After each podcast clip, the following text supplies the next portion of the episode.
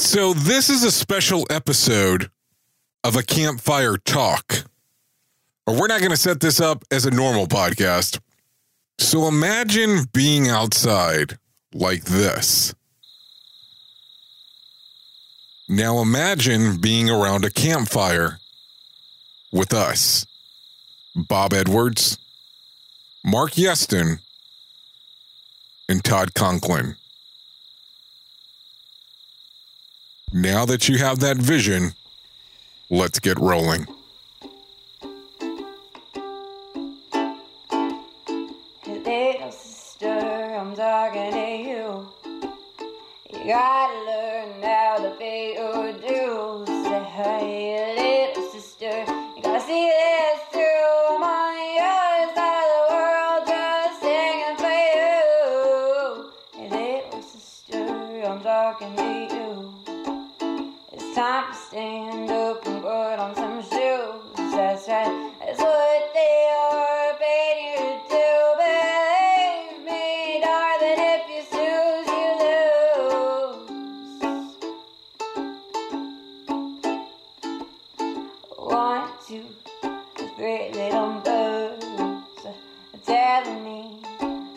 To get up, if you walk on fire, you might get burned. But if you dance on the flame, I swear you'll go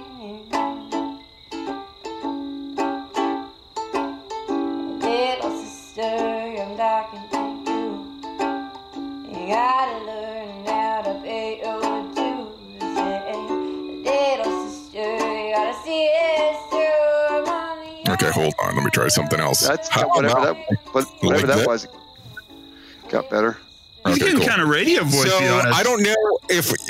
Hey. Thunder Boomers in the forecast, 14 degrees outside. Thank you for listening to KJLS. That's right. Where Timmy, the music lives. The power of the atom, Timmy. That's the future for America. KJFK, and then you have... Yes. Okay, I got you on that one. WN. So here was my idea, and I don't know if anybody saw that my our little ad ran before we actually recorded. I was thinking, what if we did this more along the lines like if we're just sitting around like a campfire? Yeah, that's fine. That's kind of how we do everything. We're just talking. Well, I mean, just talking, opposed to it being some big production. No, kind of like already you guys are going, where you're just talking. Well, that's how we do everything, Jay. So that's not going to be hard for us. Okay, cool.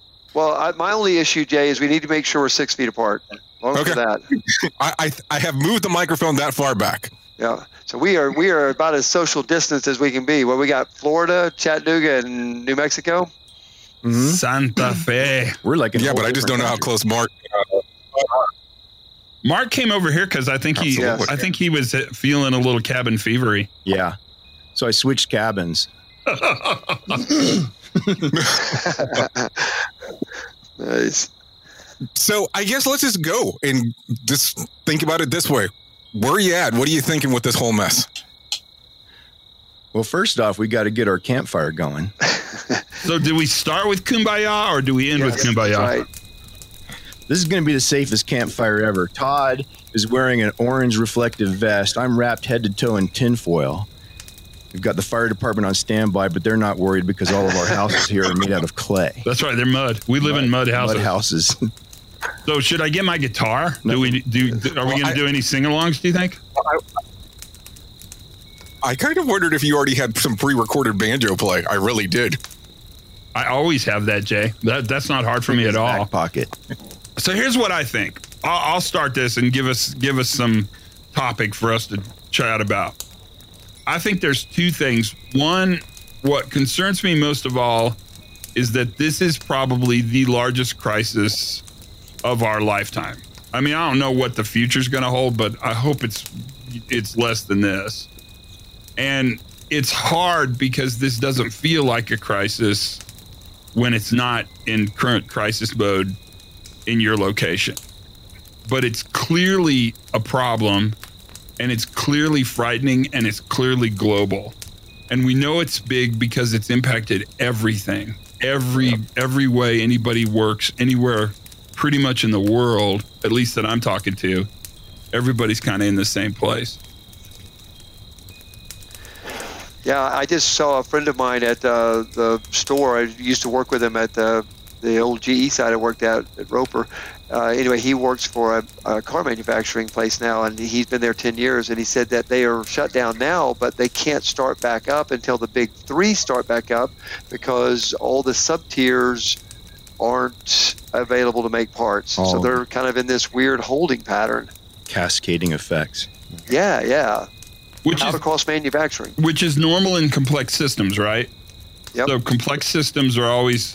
The couplings are going to be where things are going to happen, and that's a really good example of a coupling, right? So they can't work until the bigs work, and the bigs can't work until, you know, there's some kind of market out there to sell their product. And right. My guess is that that part's probably pretty frightening.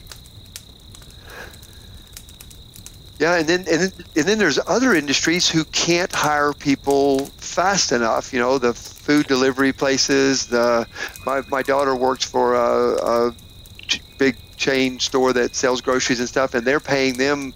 They're actually, it's interesting. They actually are giving the older folks that work for them paid leave, and they're hiring younger people to stock the shelves.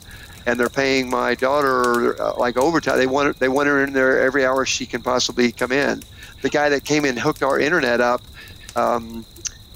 we just put in high-speed stuff here, and he said he's getting like a 25% increase in his pay during this time period because there's such a huge demand for him to get out there. All the kids that are at home now that need to do distance learning school. It's quite interesting how some industries are like gangbusters, but then the bulk of them are in this weird limbo. And think about that, because Walmart's hiring 300,000 people, Amazon's hiring 300,000 people, whatever that Insta grocery or whatever the grocery delivery thing. Yeah, yeah. What's it called, Mark? Instacart. Instacart is hiring 90,000 people. And they were also planning a strike. Yeah, they were striking today, I heard, or a walkout, right? Yeah. Well, that's the interesting part, though, because there's so many different aspects to this whole thing. Like right now, even using the example of Walmart. Walmart right now was trying to do an instant 15,000 people hiring. Last week, they were running something that said that if you actually applied online, they could hire you the same day and get you start working. Yeah, I mean, need's going to be driving that, right? I mean, that's crazy, which is going to put a lot of people into this workforce. And what scares me, you guys, and jump in on this, is that this isn't a substitute. Not that those are bad jobs. I don't mean to say they're bad jobs. They're just not high-paying jobs. And what worries me is, are we changing the employment landscape by putting people into these jobs that they would maybe make more money doing other jobs? I don't know what I'm saying here. Help me out, anybody. Well, they don't feel like they're not sustainable. It's almost like seasonal. It's a weird word to use, but seasonal jobs in retail at around Thanksgiving, Christmas time period, right? Well, this is not seasonal, but it's pandemic-driven need. And then after, on the other side of this, whatever that looks like, are those jobs still there, or have they gone away? Or is this becomes the new norm? I don't know yet. Well, and how about the safety people that are out there working in these warehouses or really anywhere? You know, the toilet paper guys, right? They've got all these new green hats on the floor, still running high-risk operations. Because, you know, I don't know how you guys think, but the scariest thing to me in a workplace is probably a fork truck, right? And so now you got all these people running equipment. You're probably going to see increased injuries because they're new employees. We know that. And you've got safety people that don't have ready access to a support network they would normally have, probably running lean, probably working all sorts of crazy hours, and probably 90% of what they're doing is around biohazard COVID protection. And so things like lifting and, you know, those... Yeah, machine guarding. Yeah. Right? Lockout, tag out. Yeah, I'm probably not auditing lockout tagout if I'm trying to get masks and gloves for people. Or cleaning, you know, handrails every 30 minutes or putting plexiglass screens up in front of the cash register. Yeah. How do you guys feel about the lack of PPE? I mean, other than it's just inexcusable. I think a lot about that. So, we're talking about how people's jobs have changed or gone away or, massive hiring is going on. Think about the people, and I'm in touch with a lot of them because of, my background and career, who are working in healthcare. Not only have they stayed at work, their work has intensified incredibly. So I was teaching a class of nurses and physicians from all over the country just a couple weeks ago, and we've sort of stayed in touch as they've gone back to their own jurisdictions. And to a person, they're talking about the shortages of PPE, which is amazing because in our safety work, that's kind of, inviolate. PPE, you're off the job or whatever. And here we're asking people in the most dangerous time of our life experiences to improvise and go without. The fact that, and I'm not trying to, who to blame, I have no idea, but the fact that we are running low on personal protective equipment, or we're already out of it in some cases, on some ambulances, they gave up the N95 mask some time ago in favor of just regular surgical masks. And it's interesting, when I started my career, was about the time HIV/AIDS was emerging, and the notion of PPE for first responders and paramedics and police and firefighter in the field was kind of non-existent. I mean, I remember the first ambulance I worked on in a metropolitan area. The only pair of rubber gloves were in the obstetrical baby delivery kit. Right. And my mentors at that time were mostly former Vietnam medics. These guys had tremendous skills. I mean, they could dart somebody with an IV from across the room, and all of a sudden they had to start adapting to this new reality, and wearing gloves to them pretty much turned them into 4-year-olds. They get the tape stuck and the fingers wrapped together and basically became non-functional. And then we transitioned relatively quickly into what we call BSI, body substance isolation, universal precautions for every 911 call. And it is drilled in day one on all emergency responders and emergency room staff that, this is what you do before you encounter any patient. And now at this critical time, a lot of that material is not available. And Marc, you said something really interesting, and I've seen this happen not just in the safety world, but you said things that were basically like a fireable offense. Right now it's like, well, you can use this same PPE. Well, I'm going to keep it and use it again because I don't have anything else. Now, wait a minute, that would have been a fireable offense a month ago. Right. Now, all of a sudden, because we're having to adapt. A quick example is my kids at school. If you drop them off more than 5 minutes late, they are considered tardy. Well, now all of a sudden, we're trying to figure out how to even get anything done at the house through all this distance learning stuff with 14 different websites you have to log into. All of a sudden, that 5-minute rule doesn't even matter at all anymore. So it's really interesting to see how things can change so quickly. Well, the first casualty of a crisis is always going to be rules. Right. Right. And that makes us ask some questions. One is, how important are these damn rules anyway? I mean, if they're the first thing we throw away when things get tough, then clearly those rules exist for some other reason than operational efficiency. And couple that then with the fact that, at least in healthcare, so it's inexcusable that we don't have PPE. It's just inexcusable. But the crazy thing is that we have a highly infectious disease, 30 times more infectious than the flu, and we don't give frontline workers the correct PPE. And we're sort of, in a way, blaming the practitioner for the lack of, it's really weird, for the lack of equipment.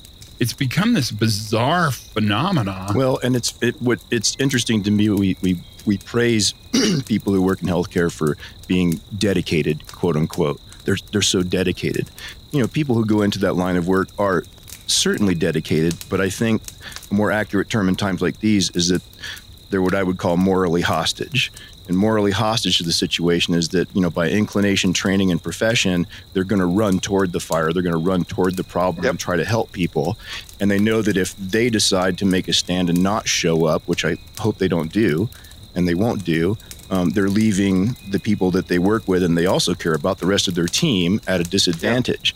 Yep. And I think you feel like you must go because it's just programmed into you.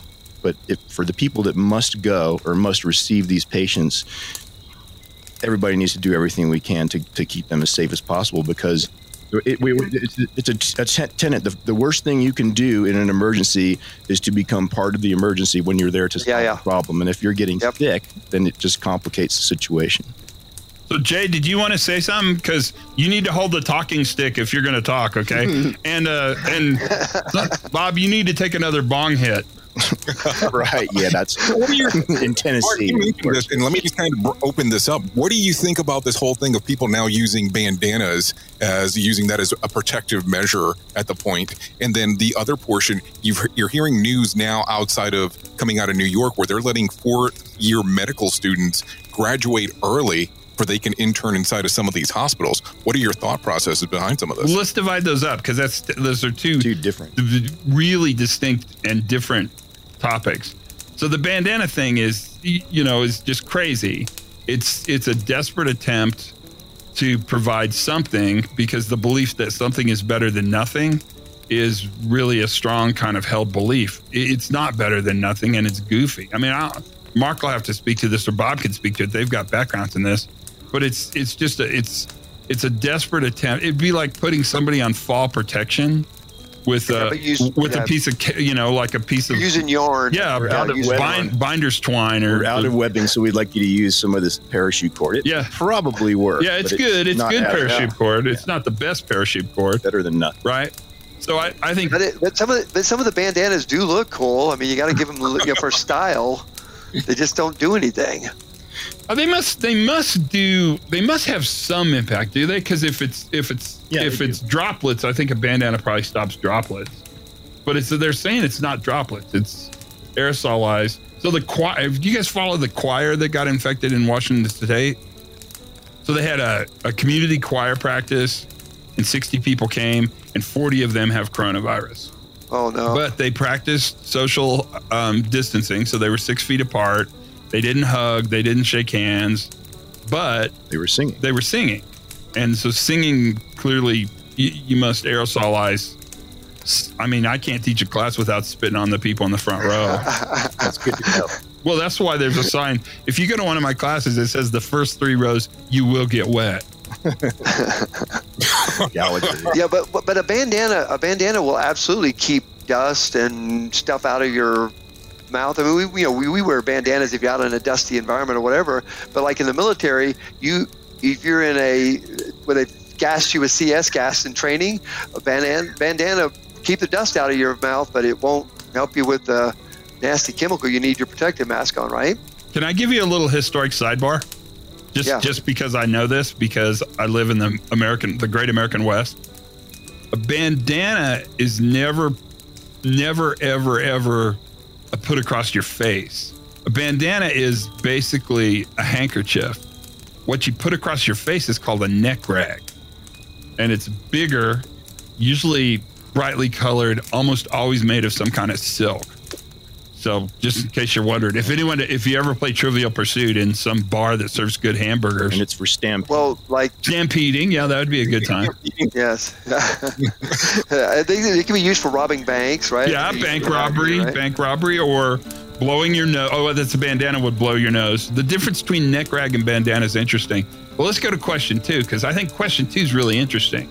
And that is fourth year med students trading off really the last semester of their training to actually go into the field and do the work.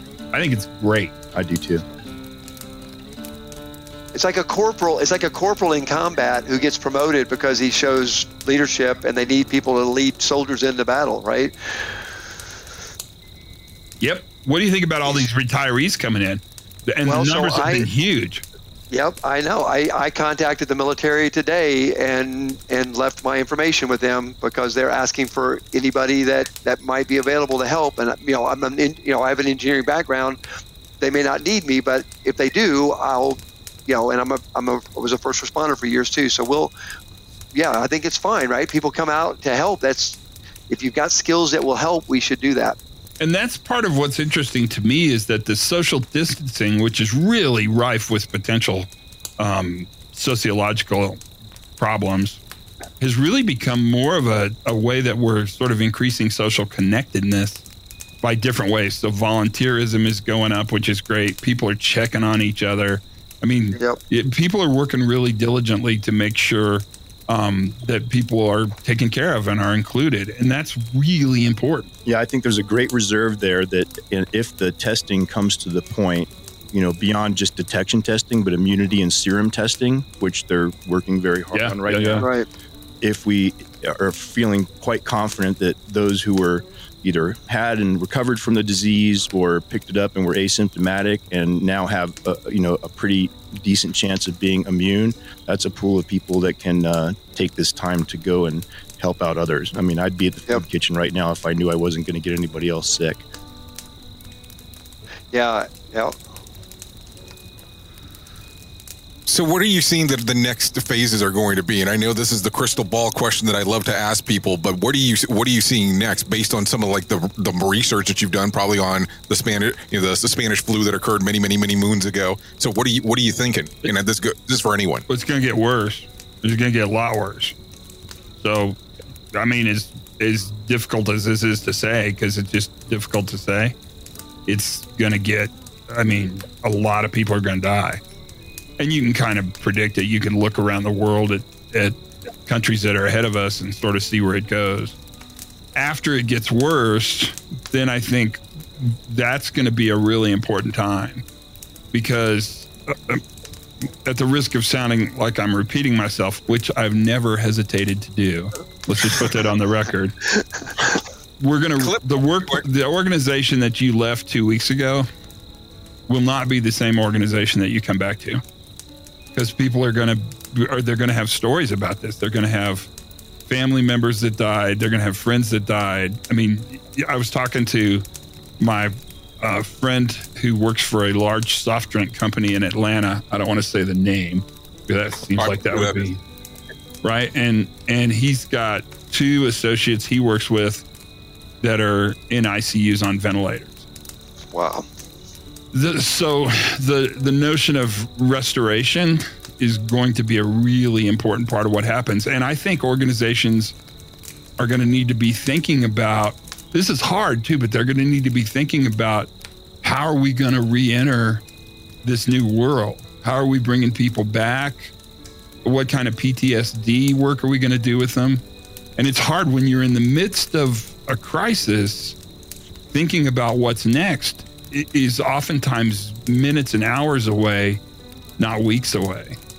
But we'll get through this. I mean, because 80% of us that get this, and probably all of us will get it, but 80% of us that get this won't really suffer. I mean, other than getting kind of sick. Right. So we're going to have to think about what it looks like when companies turn the switch back on, and what kind of recovery and restoration do we need to do for the people who kept the lights on. Yeah, right. Or, I mean, there's going to be a lot of, this changes the world. The Spanish flu of 1918 changed the world. I mean, right. And that's the same thing that's happening now, which is scary. I mean, I don't know, Jay, what you're doing, but in most of the people I talk to, I just ask them, are you scared? And I'm pretty impressed that in our little community, people are pretty free and tell you, that there's a lot of anxiety. And I think a lot of the recovery is going to have to do with how this plays out. I mean, we've been living in a climate that's very divisive for a number of reasons. And whether we choose to think that, this will not affect me, like people like us in smaller communities don't feel as threatened, certainly as people like in New York. And you've seen some of the attempts to, isolate people from states, which may be a wise thing to do for a public health perspective. But if we start to get us and them, rather than having this as a unifying shared experience, that's going to have everything to do with when we begin to recover, how well we do at recovery. If we become crazy and divided in our, local ad hoc militias close down tiny towns and stuff like that, when the disease is actually headed their way, it's just coming at a slower pace. That's spooky. I have friends who've been prepping for this kind of stuff forever, and they see this as the go moment to lock down and keep everybody out, which, like, again, from a public health perspective might be kind of wise, but the way we carry that out can be very, very dangerous and spooky. So when I start seeing things in the news like the infection rate among you know, Republicans versus Democrats, which is really a geographic question rather than a political question. Yeah, yeah. What I fear is that people think because I'm of a particular political persuasion, I'm somehow immune to this. We're talking about nature here, and nature bats last, and it's pretty agnostic to, you know, how you feel politically, religiously, or anything else. We're human beings, and we need to kind of come together around this as much as possible. Yeah, I saw a thing with World Health Organization where they said, you know, viruses and things like this don't really give a, they don't care about boundaries. They don't know a border. They just go where they go. Right. And we're so programmed, you know, in recent years, or many years, we've been working toward this where, you know, we identify ourselves and others by categories that aren't necessarily useful. And I think that's just part of the human condition, but how we manage that is really important to how we're going to recover. Well, and I think it's interesting that you're bringing this up, because right now here in Florida, they have actually mentioned that they actually are blocking off the state lines, and they're verifying people that are coming down from New York and telling them that they have to quarantine for 14 days before they can proceed on. I just don't know where these people are supposed to be going. Right. Where are they going? Well, that's the great question. The news is not very informative on what they're supposed to do next once they get here. And they have closed down portions of one of the main interstates here, which is 95, to do that. So it's just intriguing on how this is actually going about. Yeah, it's spooky. My mom is 85 years old with dementia in a care facility in Florida. And, you know, I was able to briefly see her for her birthday. You know, and they've since locked down the facility, and trying to explain to her what's going on and why people can't come visit her and stuff like that's really tough. And of course, she had, you know, the classic response. She said, "Well, do they have enough Lysol?" You know, just well, yeah, that's actually a pretty good question nowadays, right? That's what we used to clean everything with Lysol. Yeah, she used to spray me down with Lysol when I'd come in after a bike wreck. Yeah. So as you guys are thinking about this, how different do you think this world is going to be once we open back up, once things start opening? Do you think when they say, okay, social distancing is no more, will there still be people that are holding back where there is the fear that something might happen? Will you be able to go to a concert? Well, will people be willing to go to a concert? Well, do you want to go, Jay? I'll ask you that question. Would you go to a movie? Right now, I don't think I would go much of anywhere. I think that right now, if they turned around and told me that public schools are open effective 2 weeks from now, I wouldn't send my daughter out of fear. Right. And I think it'll be interesting. I think we've been given a language for how to stay, because we've all been in that situation before, because we all work in environments where we're just meeting new people every day, and it's customary to handshake and get close and talk to people and lean in.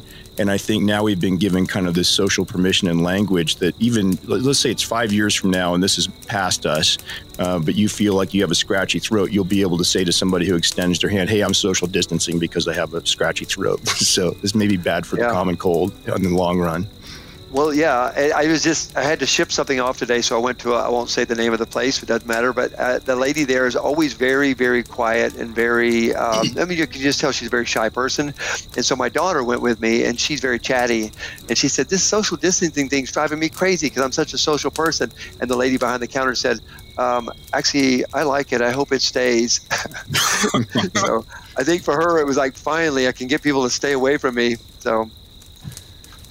Yeah, well, my wife is famous. You know, all of our vehicles are kind of like the boy in the bubble. Anytime she steps out of a car and goes and does anything, comes back, we have gallons of hand sanitizer, and that's just been the normal mode of business. So all of our friends around here say, well, just do Carol. Carol's been doing this for years. Squirt.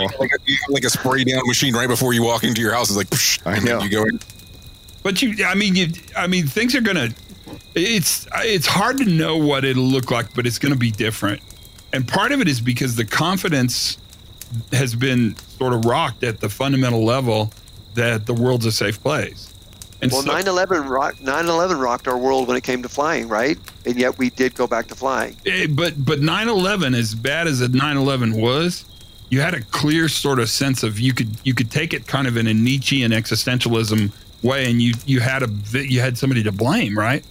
Right. And so blame answers all those questions. The problem with the virus is it really is agnostic. And yet we still seek to blame, because that's one of our natural go-tos, just like in our safety world. When give me the person that I can hold responsible for this. So we've got people angry at the president, people angry at Congress, people angry at the Chinese, people angry at the airlines, people angry at, you know, their neighbors for taking a trip or something like that.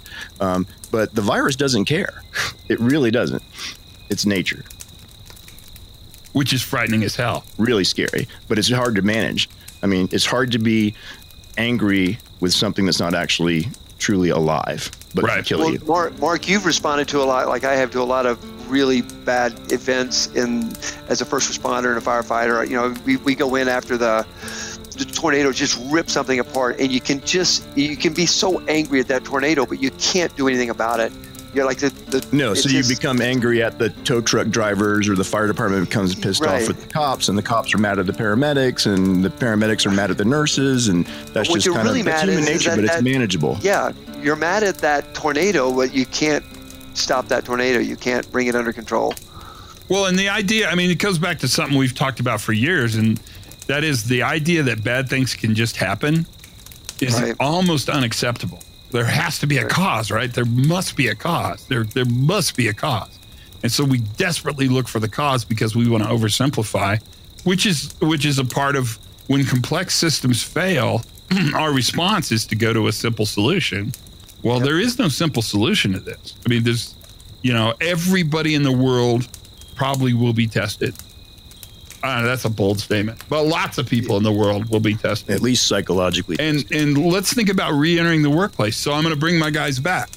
What's that going to look like? Do I test everybody? Yeah, probably. Do I have temperature screening at the front gate? The door? Probably. I mean, probably so.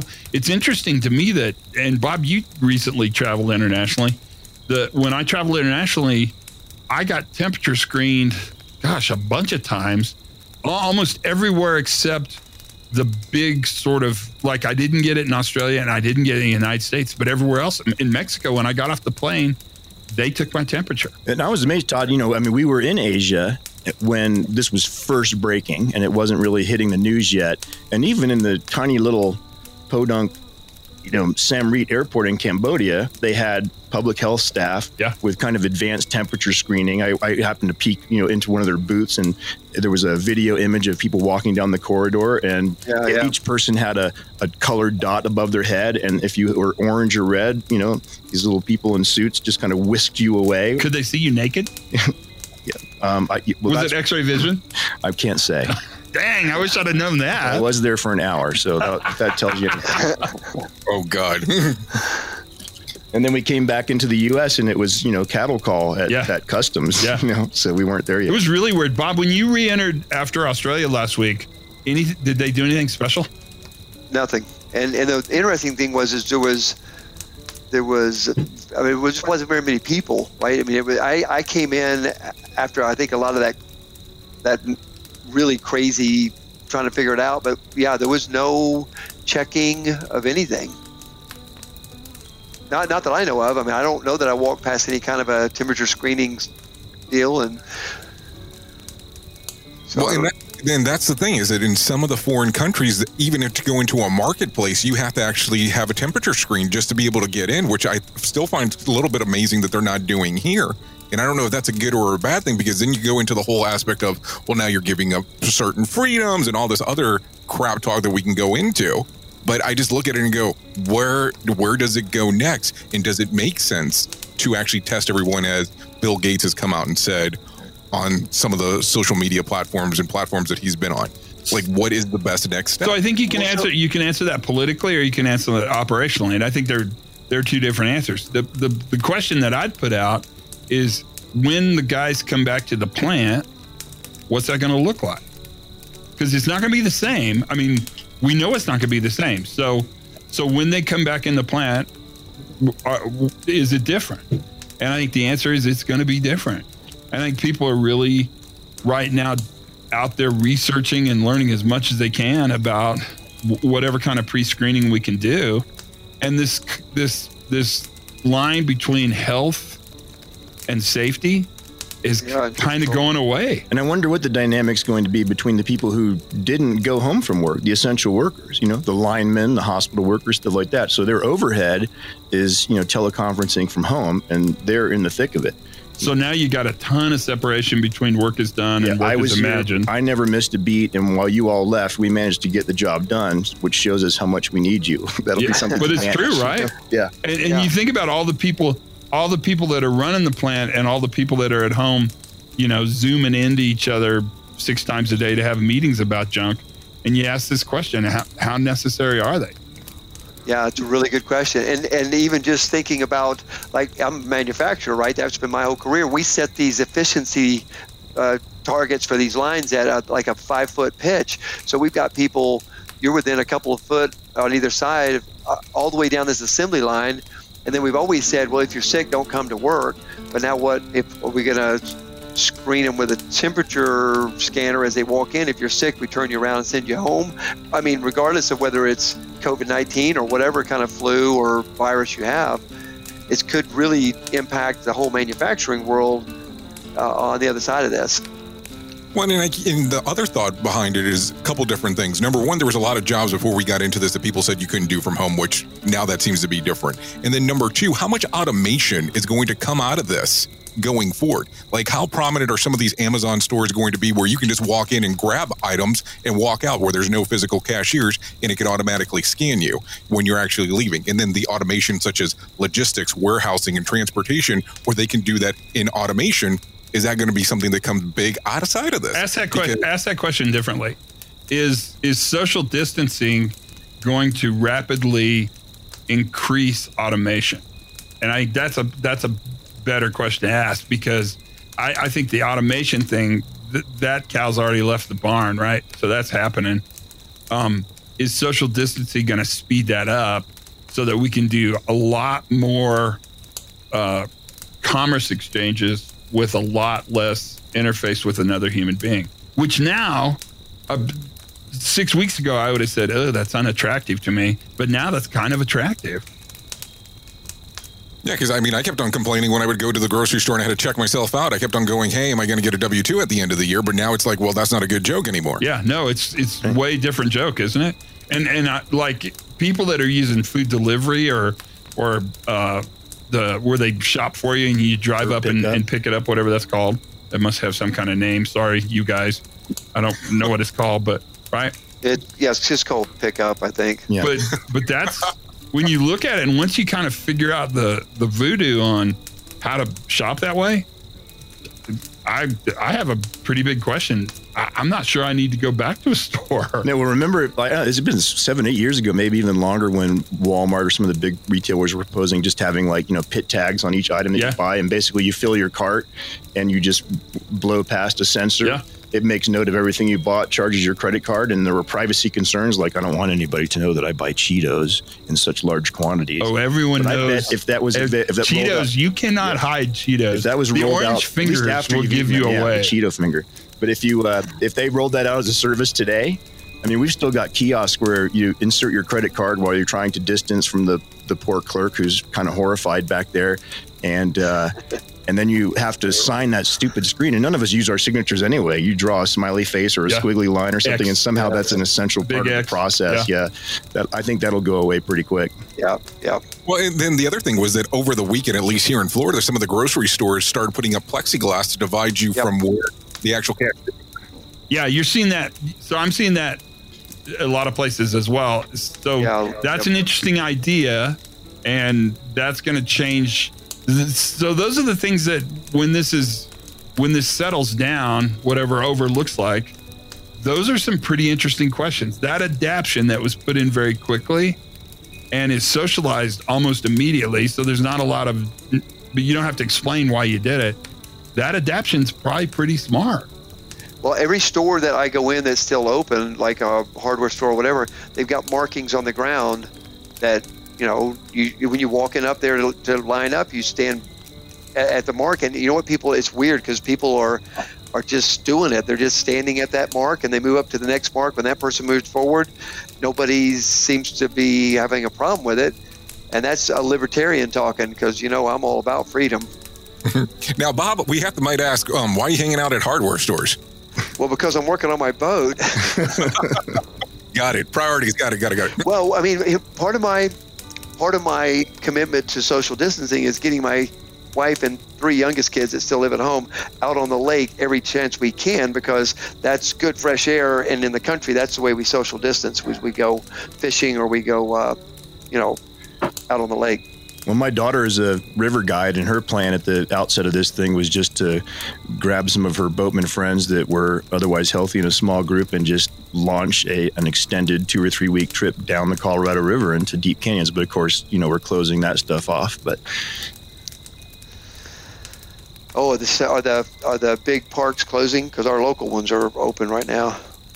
Well, they're closing national parks left and right. Grand Canyon is still open, and people who live there, there's about 2,000 people who live on the South Rim, and when they lifted the entrance fees, people just, and a mixed message came out from Washington, D.C., like, go enjoy your national parks. And so people kind of flooded into places like Grand Canyon, not appreciating the fact that they also need lodging and camping and restaurants and services like that. And of course, all of those things are closed. So now you just have tens of thousands of people who came into the park and very limited services, and the employees are still being forced to work, and they are not happy. Yellowstone, Yosemite, I think Grand Teton is closed. Grand Canyon remains open for some indiscernible reason.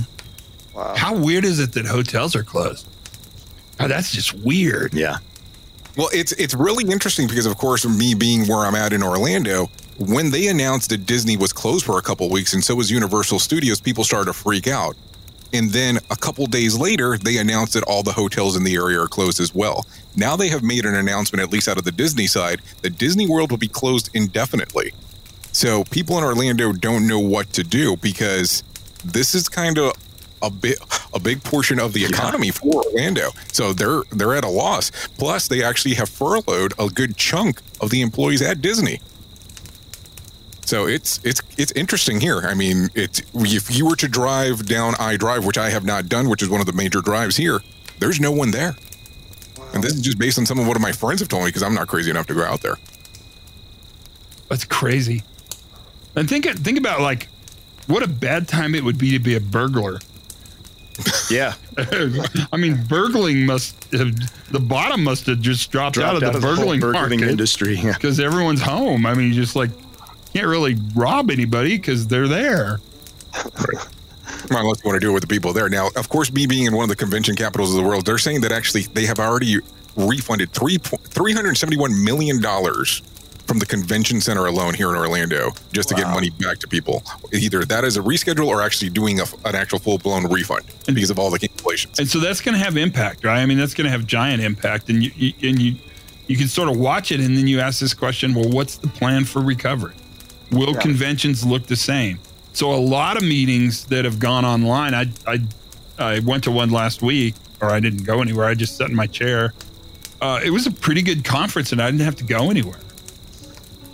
Yeah, you know, we started doing a little bit of the HOP stuff online with the virtual, and it's not the same as being there, but it's better, I guess, than doing nothing. What scares me about that, not with you, Bob, but what scares me about with other companies doing safety training online is that they haven't rethought their class so that it's effective for distance learning, right? Because there's a whole, you know, term of art. That's a whole skill set for distance learning. And so training's going to change dramatically because the classes that we stand up and deliver don't really translate incredibly well to distance learning. And so that's going to be interesting to watch as well. And then I just worry about people keeping, you know, their family fed. Right. I don't know. It's going to be an interesting time to see how it's going to come out on the backside of this whole thing, and then how this whole new training format, because that's the other thing with so many people not being available or being let go, how many companies are able to put on trainings at this time as well? That's the other side of the whole equation. Right. And how long is it going to take, if ever, for them en masse to say, okay, now we can bring 700 of our employees together from all over the world for a big conference. I think that's going to be quite a ways out.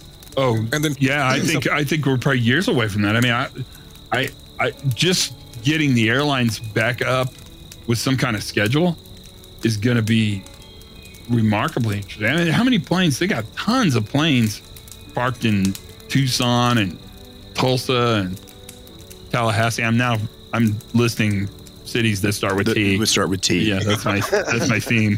Topeka. It's a national secret you just gave away. But the other thing too is, let's say for instance things start getting back to norm, and they say, "Hey, we want one of you to come over and teach a class." How giddy are you going to be to doing this? Oh, I'm fine. I mean, I would. What about you, Mark? Well, once we're under some semblance of control here, which I think might be a while, but I mean, I certainly wouldn't, you know, I had some, it was really interesting to watch because I had a pretty darn full calendar and regular communications and email dispatches from the various organizations as they kind of went through their decision making. And I would have to say that they all followed the same course, but just at different rates. They're like, hey, we're still on. Hey, we're going to not travel as many people in. Hey, we might consider doing this remotely, to all within 2 or 3 days of each other. Like, it's canceled. We're done. We're not going to do this.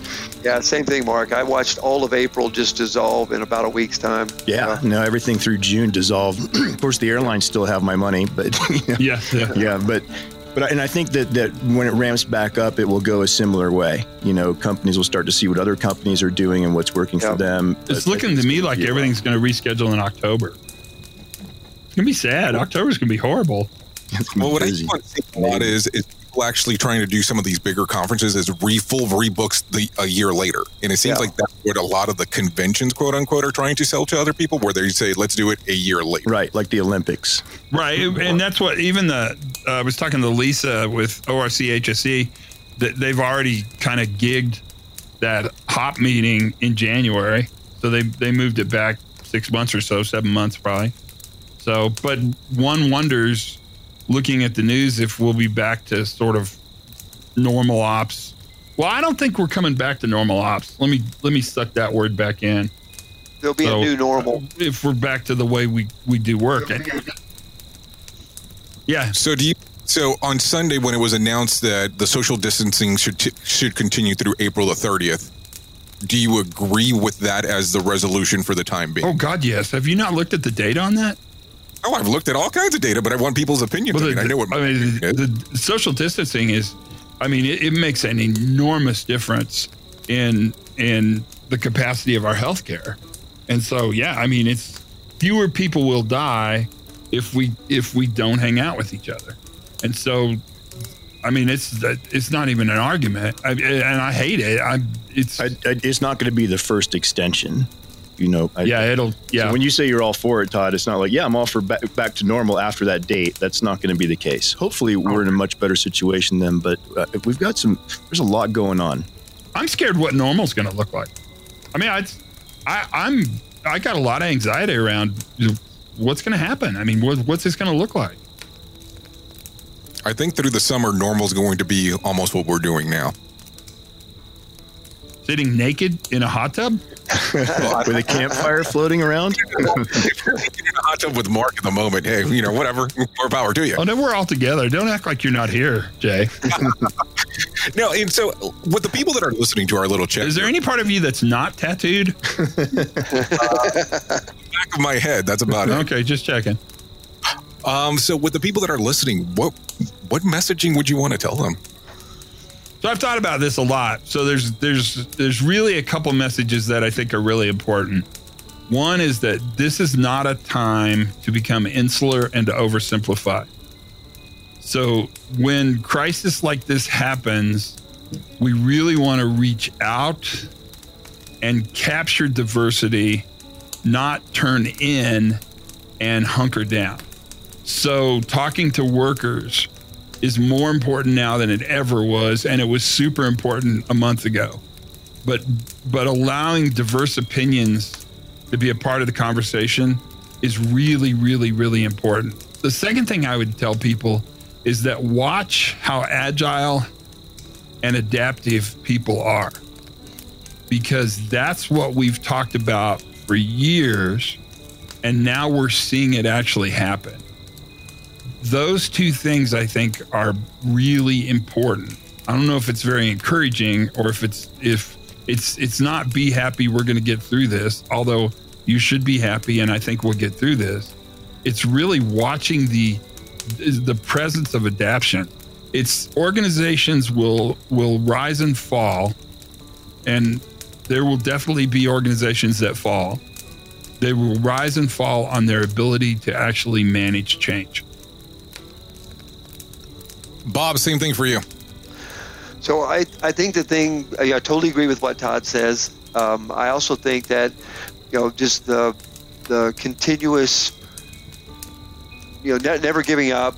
I mean, I was working with a group last week who are actually still very strategically moving forward with some of their key initiatives to try to get better at learning from the worker and listening to the worker, and they're adapting and figuring it out. And I kind of said they remind me of Winston Churchill. You know, when London was being bombed, he was kind of down in the bunker there, but he was planning his counterattack. And so I think now is the time to keep looking for ways to improve and not give up, and look for ways to kind of help each other out through this whole thing, because I really do believe we're in this together. This thing doesn't discriminate against education, against social status, against how much money you have in the bank or whatever. It doesn't care. And so really should use this as an opportunity as humans to pull together and not be divisive and not be, I mean, you look for ways to help each other out for sure. Marc Yeston? I think we have an opportunity to make this into one of the great shared experiences, even though it's in a very unfortunate situation. We're all going to be impacted either by concern or actually bad things happening to family members, particularly the elderly. We're all going to be affected economically. We're all going through different levels of the same thing. You know, we see entertainers and politicians and people that we, you know, respect and admire who are going to fall to this. There's an opportunity to be on the same page, to realize that, you know, I may look at it through a different lens, but we all have very similar concerns as far as our humanity goes. Well, gentlemen, I really do appreciate you guys taking the time to do this. And I know that's something out of the norm, but I just think that it was something that our listeners should be able to have a chance to take a listen to your thoughts of what's exactly going on right now inside of the world. So I want to say that, number one, I appreciate the friendship among us, and I appreciate the time of you doing this. We appreciate it too, Jay. And best wishes to your lovely family. Yeah, stay well, stay apart, wash your hands. Well, thank you for taking a listen to this special episode of A Campfire Talk, featuring Bob Edwards, Marc Yeston, and Todd Conklin. I know this was a different approach to most podcasts that we do here at Safety FM, but I wanted to give you something different today. Something to take a listen to from a different perspective. Thank you for always being the most important part of Safety FM, and that is the listener. Like I've always told you, if there's anything that we can do, don't hesitate to contact us at safetyfm.com. Leave a message in the bot, and we'll get back to you as soon as we can. Thank you, and take care of yourself for now. And enjoy this music by Annabelle. I'm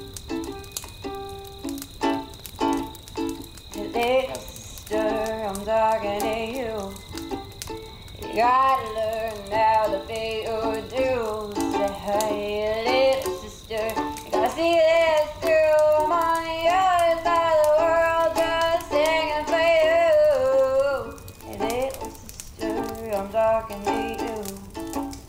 It's time to stand up and put on some shoes. That's right, that's what they are paid you to do. Believe me, darling, if you snooze, you lose.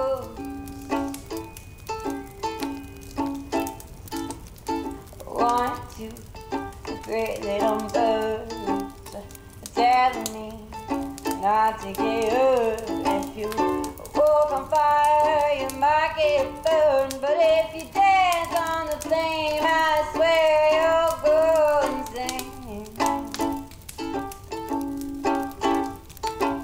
go insane. Little sister, I'm talking to you. You gotta learn how to pay your dues. Little sister, you gotta see it's through. I'm on the other side of the world, just singing for you. Little sister, you gotta stay humble. And remember to try not to mumble. And little sister, you gotta promise me one thing, 'cause you learn to love yourself. 'Cause if you don't, nobody will love you. Little sister, I'm talking to you. You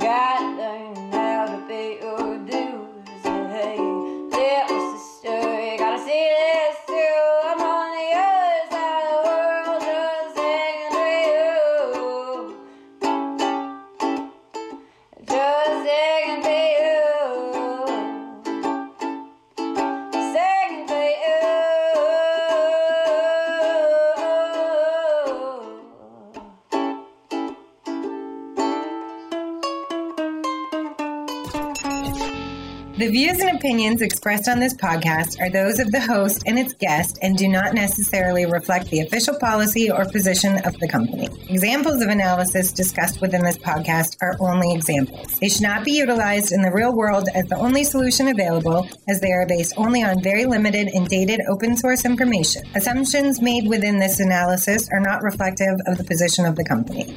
No part of this podcast may be reproduced, stored in a retrieval system, or transmitted in any form or by any means, mechanical, electronic, recording, or otherwise, without prior written permission of the creator of the podcast, Jay Allen.